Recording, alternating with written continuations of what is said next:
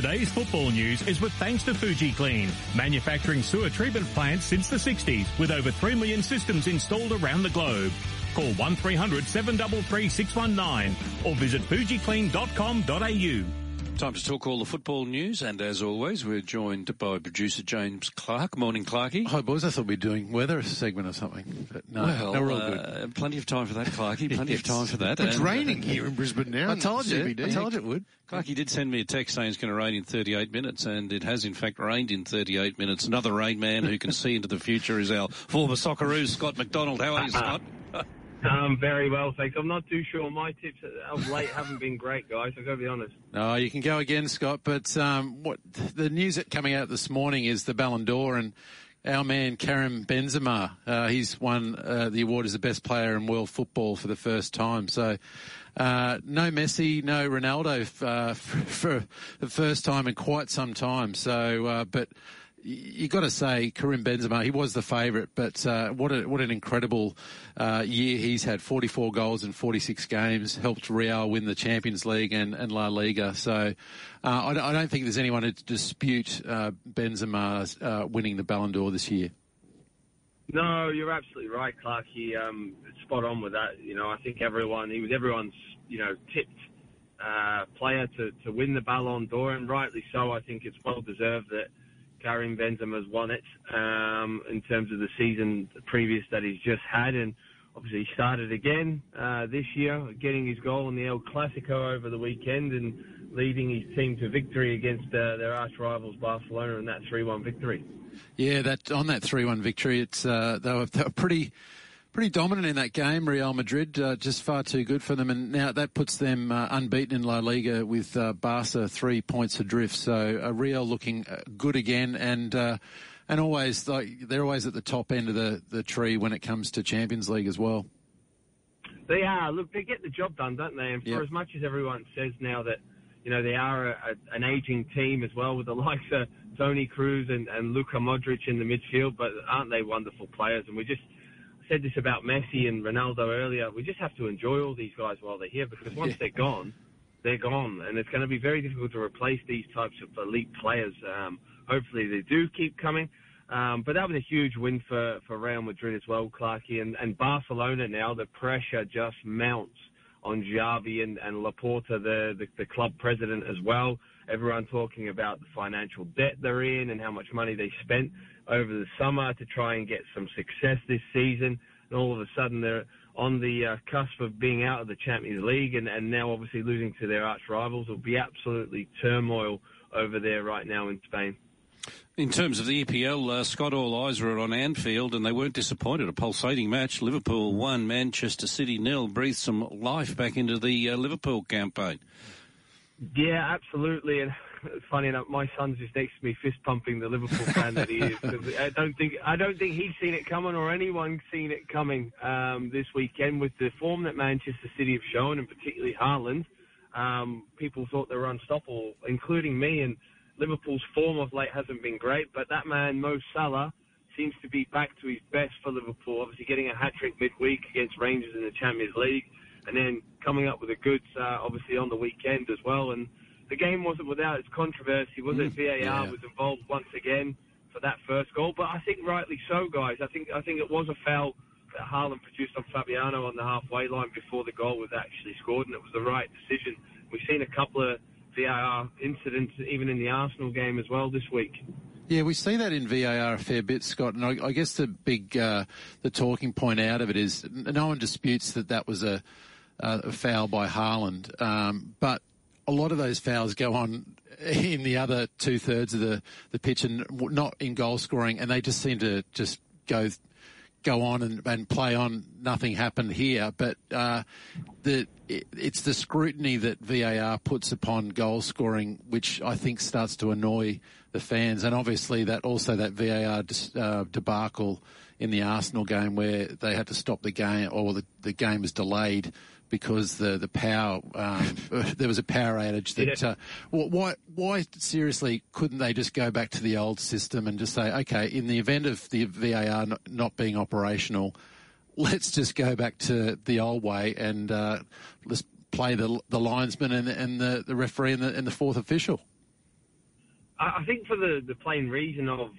uh, equality yeah. in terms of you know, across the game the, itself. the, yeah. we- yeah, across across the whole league itself for the games that week. If you were to say every game in that week was was not going to be VAR, I think that would be fair enough, Clarky. But I think as we've seen, your your beloved Arsenal could have actually been in a bit of bother. Yes. Um, if the VAR hadn't have intervened, obviously Patrick Bamford pushing pushing over Gabriel and Gabriel sort of falling down, and then Bamford pretending I think that he got kicked, um, which would have led to the penalty and him getting sent off, and could have been disastrous for Arsenal. He went over and seen the TV screen and realised actually that what he thought had happened hadn't happened, and made the right decision in the end. But yeah, it is frustrating in terms of that when they have that phase of play um, for when a goal is scored. You're completely right, Clarky, that these fouls go on time and time again and don't get picked up during the game. We don't stop the game for them.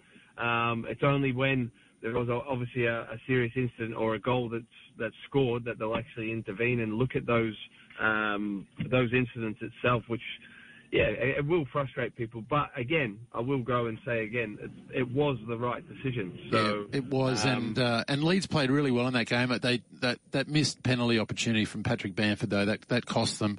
Um, very unlucky to not come away with a, a point in that game, and, and Arsenal, yeah, consider themselves quite lucky. But that's what happens, you know. You, you're the hunted, aren't you? And then you travel away to places like Elland Road, not not easy places to win. And I know they've got it, they've got Southampton as well, which is not an easy place to go and play either. So um, they're the tough the, the tough games. It's it's it's okay when you're winning at home, and but it's those those travel and then as the weather sort of deteriorates in, in England over the winter, they're the, they're the hard ones you got to you got to win. Yeah, absolutely, and and that that, was the real positive for Arsenal on uh, on the weekend that they got the job done, Clarky. You know, it wasn't it wasn't pretty at times. Obviously, uh, Saka getting his uh, fourth goal in three games, he's in fine form for for Arsenal and for what bodes well for England. Uh, it's coming in the World Cup as well, not too long away.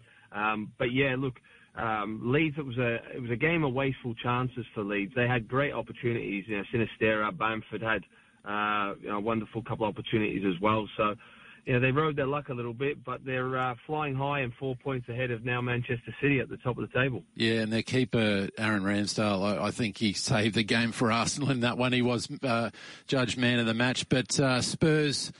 They're, they're cruising at the moment too. Uh, they've got to be happy about that. Uh, they defeated Everton 2 0 and Chelsea with a, an impressive 2 0 win over Villa, which puts more pressure on Steven Gerrard. Yeah, well, it, it really, really does. You talk about Tottenham, they're their best ever start to a Premier League campaign. There's something in the water in North London at the moment, Clarky, I tell you. Um, it's boding well for them both at the moment. Um, and then you go on Chelsea, Graham Potter, now that's his fifth win in six games for, for Chelsea as well. Things seem to have turned the corner for Chelsea. And Mason Mount scoring a double. And yeah, you talked about that man there, Steven Gerrard. He is under all sorts of pressure at Aston Villa now. It doesn't bode well for him or the Villans. I think we talked about it last week in terms of the firepower that they're lacking right now in terms of Danny Ings and, and, and Watkins up top. They never bolstered that uh, over the summer. I think that's where they're really, really struggling. And Coutinho's just not performed this season like he did when he came on loan. So the pressure is mounting, and they're saying he's only got two games to save his job, and they need some big performances and big results in the in the next two. And before we get to your selections uh, for the few midweek games this week, uh, Man United Newcastle, it promised to deliver a, a lot of goals, but it didn't. It was nil all. It was a bit of a fizzer. And uh, um, yeah, what, what, were your thoughts on that one? Your, obviously, your son would be pretty happy uh, with that result.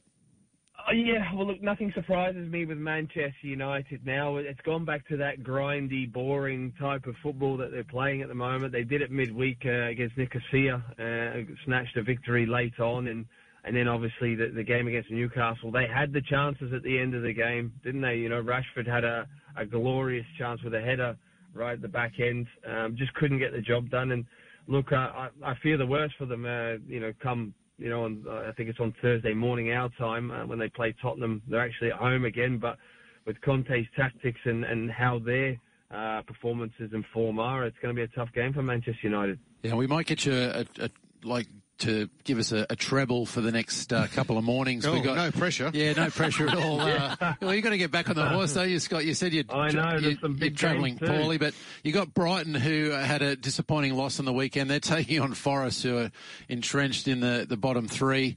Uh, Brighton Hove dollar forty, the draw four seventy five, Forest seven dollars, and Crystal Palace taking on Wolves two twenty, the draw three twenty five and three forty.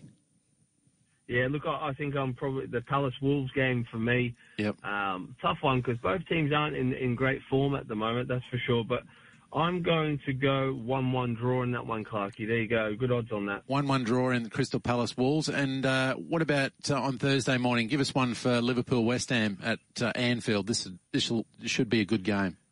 Oh, yeah, it should be. I think with Liverpool now, I think they're turning the corner a little bit, Clarky. Uh, you know, I can see them winning this comfortably. I'm going to say 3 0. 3 0 to Liverpool in that one. And uh, your boys, Man United, taking on Tottenham. Oh, you had to give me that one. You didn't want to give me the big one, did No, you? no. The Arsenal Man City one. um, Well, that's yeah, that's postponed because I think they're playing Eindhoven uh, this week in Oh, Europa. So are. yeah, Of course they are. Yeah, that's right. Apologies. Um, so I'm going to say Tottenham 2-1. There you go. I'm going against my own team. Tottenham two one. Well, that yeah, no pressure. That'll that'll get you back on the horse. But uh, we'll we'll chat again Thursday morning. Just before you Thanks, go, guys. Scott, just before you Yep. go, mate, this came through from the Iceman. Morning, boys. Really enjoys Scott's contribution to the football segment. Just wondering if you've seen the Wrexham documentary Oh, based on the purchase by Ryan Reynolds. I have. I'm about halfway through it at the moment. I just got up to the episode about the hooligans. So Yeah, so it's that brilliant. Was quite, that, that was quite interesting. But yeah, it's a, a wonderful insight and totally different from what we're seeing at the moment in terms of those try um, fly on the wall documentaries. So uh, it's a really great watch. If you haven't watched it, go and get it. Yeah, it's good for the family too. Good, good on you, Scott. We'll chat Thursday. Thanks, guys.